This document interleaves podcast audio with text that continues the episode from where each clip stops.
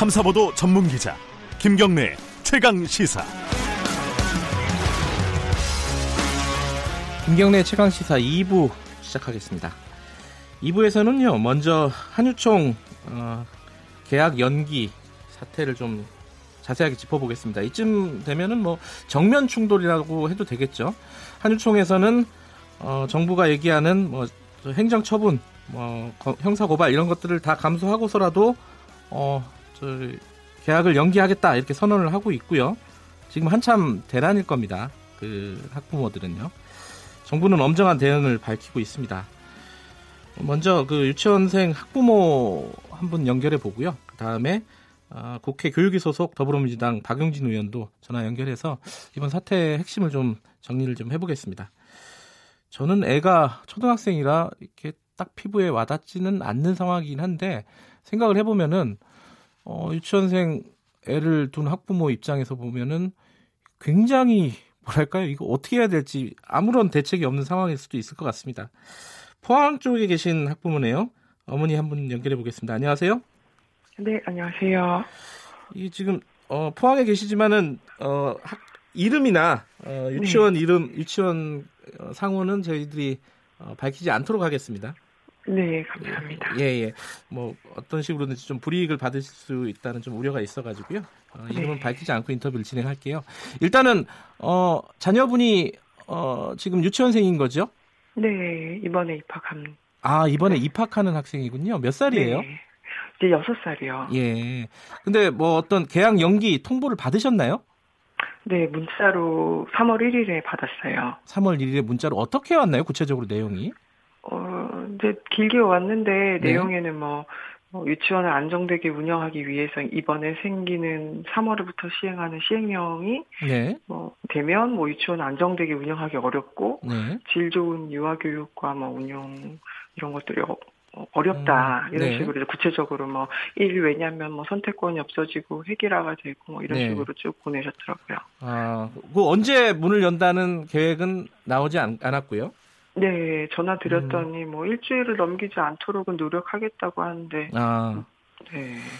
그 애도 자녀분도 굉장히 실망이 많았겠어요. 오늘 이제 입학식 날인데, 그죠? 네. 일단 어머니는 이번 그 계약 연기 사태를 어떻게 받아들이고 계세요? 어떤 입장이신가요? 아, 일단은 처음에는 이게 뭐지 이랬는데 네. 나중엔 점점 너무 화가 나더라고요. 일단 당장에 내가 아이를 보낼 곳 없는다 이런 부분도 너무 화가 나지만 네. 이렇게 이런 걸로 이렇게 휘두른다라는 게 너무 얄밉고 네, 네 저는 그렇습니다. 다른 학부모님들 반응도 비슷한가요? 어떻습니까? 좀 얘기를 하셨을 거 아니에요? 네, 다들 너무 황당하다, 화가 난다. 그러니까 특히 이런 사태가 화가 나는데 나는 아무것도 할 수 있는 게 없고 네. 그런 부분이 너무 속상하다 이런 내용들 많이 얘기하셨어요. 아, 아무것도 할 수 있는 게 없다. 네. 근데 이제 학부모님들이 이게 지금까지 네. 이제 유치원 관련된 사태를 쭉 디테일하게 다 알지는 못하시겠지만은 근데 언론 보도를 네. 통해서 이제 쭉 접하셨을 것 같은데 네. 이렇게 어떤 계약까지 연기되는 사태가 온 원인 이유 이건 어떻게들 생각하고 계신가요? 아, 그거는 사실 제 생각에는 네. 저희가 잘못한 것 같아요.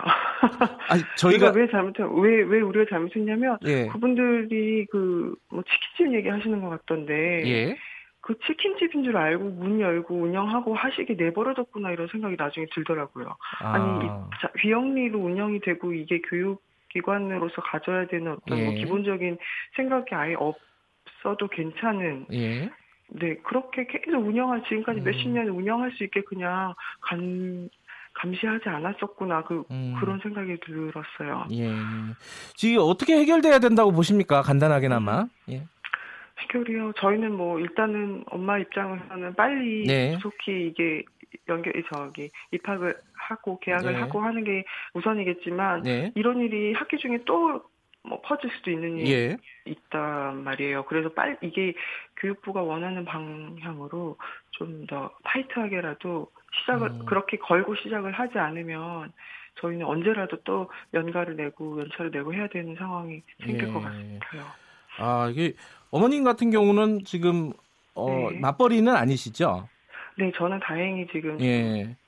맞벌이 가정 같은 경우는 진짜 아무런 뭐 대책이 없을 것 같아요. 어떻습니까? 네, 다들 뭐 조부모한테 뭐 조금 손 빌리고 하루 이틀 손 빌려 보고 하는 것 같은데. 네. 아, 맞아요.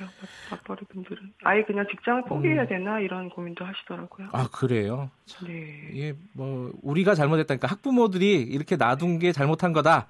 이런 말씀이 인상적이네요. 그 말이 되게 우회적으로. 네.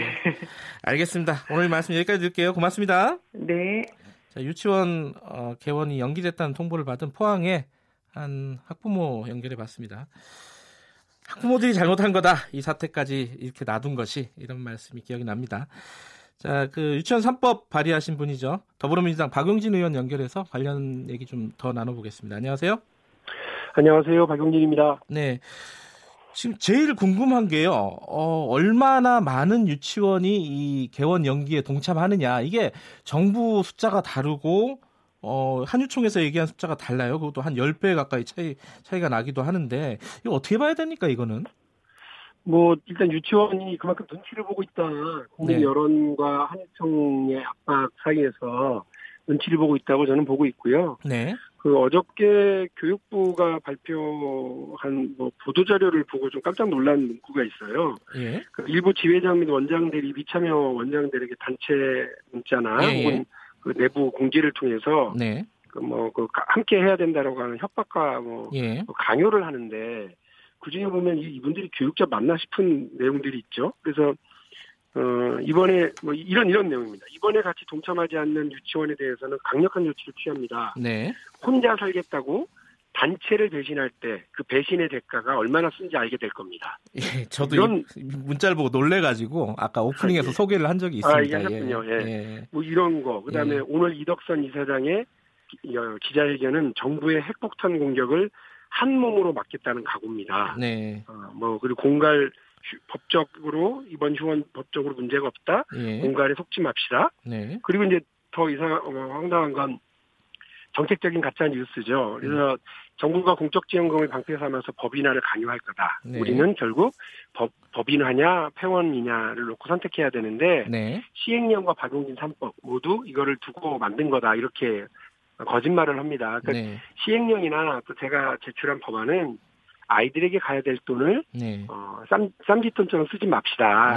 그렇게 하게 되면 이제 처벌받습니다. 그래서 회계 투명성을 보장받아야 됩니다라는 내용이에요. 근데 이걸 가지고 마치 자신들의 무슨 그 사유재산 이런 것도 침해받는 것처럼 이야기하면서 유독 계약을 앞두고 아이들을 볼모로 해서 국민 불안과 학부모들의 불안을 이렇게 유도하고 그걸 배경으로 해서 교육당국의 그 정당한 교육정책을 무릎 꿇리려고 하는 이런 정말 못된 태도, 이번에 정말 뿌리 뽑아야 된다고 저는 생각을 합니다. 예.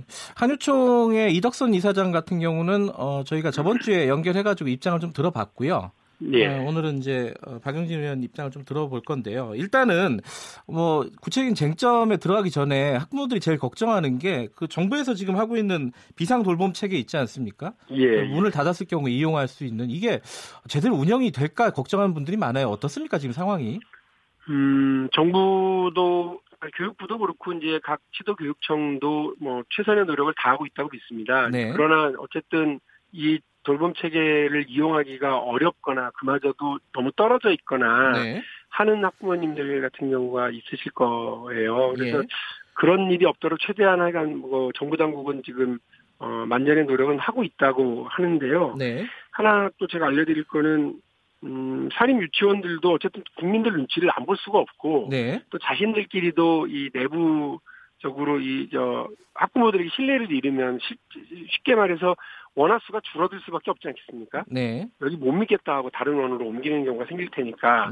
그래서 보면 부산은 29개가 이번에 계약 연기를 한다고 교육부가 파악을 했는데 그중에 29개 모두 다 그 자체 돌봄을 제공을 합니다. 아하, 그래요? 대구가 67개인데 모두 다 그렇고요. 그다음에 경북이 63곳이 연기를 하는데 17개는 자체 돌봄을 제공하고 경남도 75개 중에 70개가 자체 돌봄을 제공을 했고 충남도 43개가 연기를 하겠다고 했는데 자체 돌봄을 100% 다 제공을 하겠다는 입장입니다. 그러니까 그러니까 뭐 가령 참여하는 유치원 수가 대학 경기에 예. 참여하는 유치원 수가 300개다. 예. 그러면 300개 모두 다 우리는 애들 봐줄 수 없으니까 당신들이 알아서 하세요라고 예. 팔이 뛰면 못 한다는 거예요. 안 예. 한다는 거예요. 예. 그래서 그 일단 그럼에도 불구하고 지금 교육부가 파악한 것 중에서 한 그 150개 정도는 그 자체 돌봄을 제공하지 네. 않고 있기 때문에 이 부분에 대해서 네. 아마 교육부와 교육청이 네. 자체 돌봄 이제 돌봄 시스템을 제공하겠다고 하는 거거든요. 그래서 네. 그 감당하지 못할 수준까지는 아닐 거다 이렇게 네. 저는 생각하고 있습니다. 그러니까 개원을 연기한다고 말은 하지만 상당수는 자체 돌봄 서비스는 제공할 예정이기 때문에 대란이 그렇게 크게 벌어지지는 않을 것이다. 이런 예측이시네요. 그렇죠. 지금 교육부가 발표한 내용에 보면 한 150개에서 예. 한 200개 정도만 이 자체 돌봄도 제공하지 않는 예. 지원의 그 계약 연기이기 때문에 네. 이런 경우는 우리 교육 당국에서 마련하고 있는 돌봄 시스템으로 감당할 수 있지 않을까라는 게 제 생각인데 예. 예. 근데 안타깝게도 여기에도 시스템 여기에도 서비스 받지 못하는 경우들이 있을까 봐서 예. 그거는 좀 걱정스럽긴 합니다. 알겠습니다. 학부모님들은 좀 참고하시면 좋을 것 같고요. 쟁점 중에 뭐 많은 쟁점이 있지만 간단하게 일단 에듀파인 회계 시스템은 한유총에서 받겠다고 얘기를 했어요. 네. 그런데 이제 예를 들어 시설 사용료 같은 거 이제 사유재산을 침해한다 이 부분에 대해서 좀 강력하게 저항을 하는 것 같은데 이 부분에 대해서 그 한유총과 정부의 어떤 협상의 여지는 없습니까? 저는 오히려 그게 더 그 일을 어렵게 만들어갈 거라고 봐요. 예. 무슨 말씀이냐면 그 자기들 그 지금 초중고등학교 사립 초중고등학교도 있잖아요. 그리고 네. 대학교도 있고요. 여기 어디에도 그 학부모들이 내는 이른바 원비, 교육비, 학원비, 유치원비 있잖아요. 네. 이거를 가지고 등록금을 가지고 네. 그 학교의 시설비라든지 뭐 네. 학교의 그 설립자의 기업은처럼 이렇게 적립하는 경우는 없거든요. 네. 대한민국 교육체계 어디에도 그게 없어요. 근데 그거를 유치원에서 해달라고 하는 겁니다. 네. 그 완전히 유치원을 그렇게 해주고 나면 똑같은 사립 그 초중고등학교는 어떻게 하겠습니까? 똑같이 요구할 거예요. 네. 그러니까 대한민국에서 교육은 장사가 아니고 교육을 받으러 온 학생들을 상대로 하는 이른바 이런 그 사적 이익을 남기려고 하는 것은 용납받을 수 없다. 다만 네. 유치원 원장님들은 얼마든지 월급을 통해서 받아가시잖아요. 네. 국회의원보다도 월급 많이 받아가시는 분들 많고요. 온 가족이 그 유치원에서 일하시면서 네. 월급 받아가시는데 연 2억이 넘는다는 거 아닙니까? 그분들이 네. 2억, 5억 이렇게 넘는 분들이 있어요. 그러니까 그렇게 월급을 통해서 이익을 남겨가시면 되는데 굳이 적립을 통해서 나중에 자신들이 또 가져갈 수 있는 적립을 통해서 하겠다고 하는 건 말이 안 된다고 생각을 합니다. 예. 아이들이 학부모님들이 예를 들어 원비를 10만 원을 매달 10만 원을 예. 내면 그 10만 원은 고스란히 아이들을 위해서 쓰여져야 되지 나중에 원장님과 설립자가 가져갈 수 있도록 따로 적립해 두도록 해달라는 거 그 말이 안 된다고 저는 보거든요.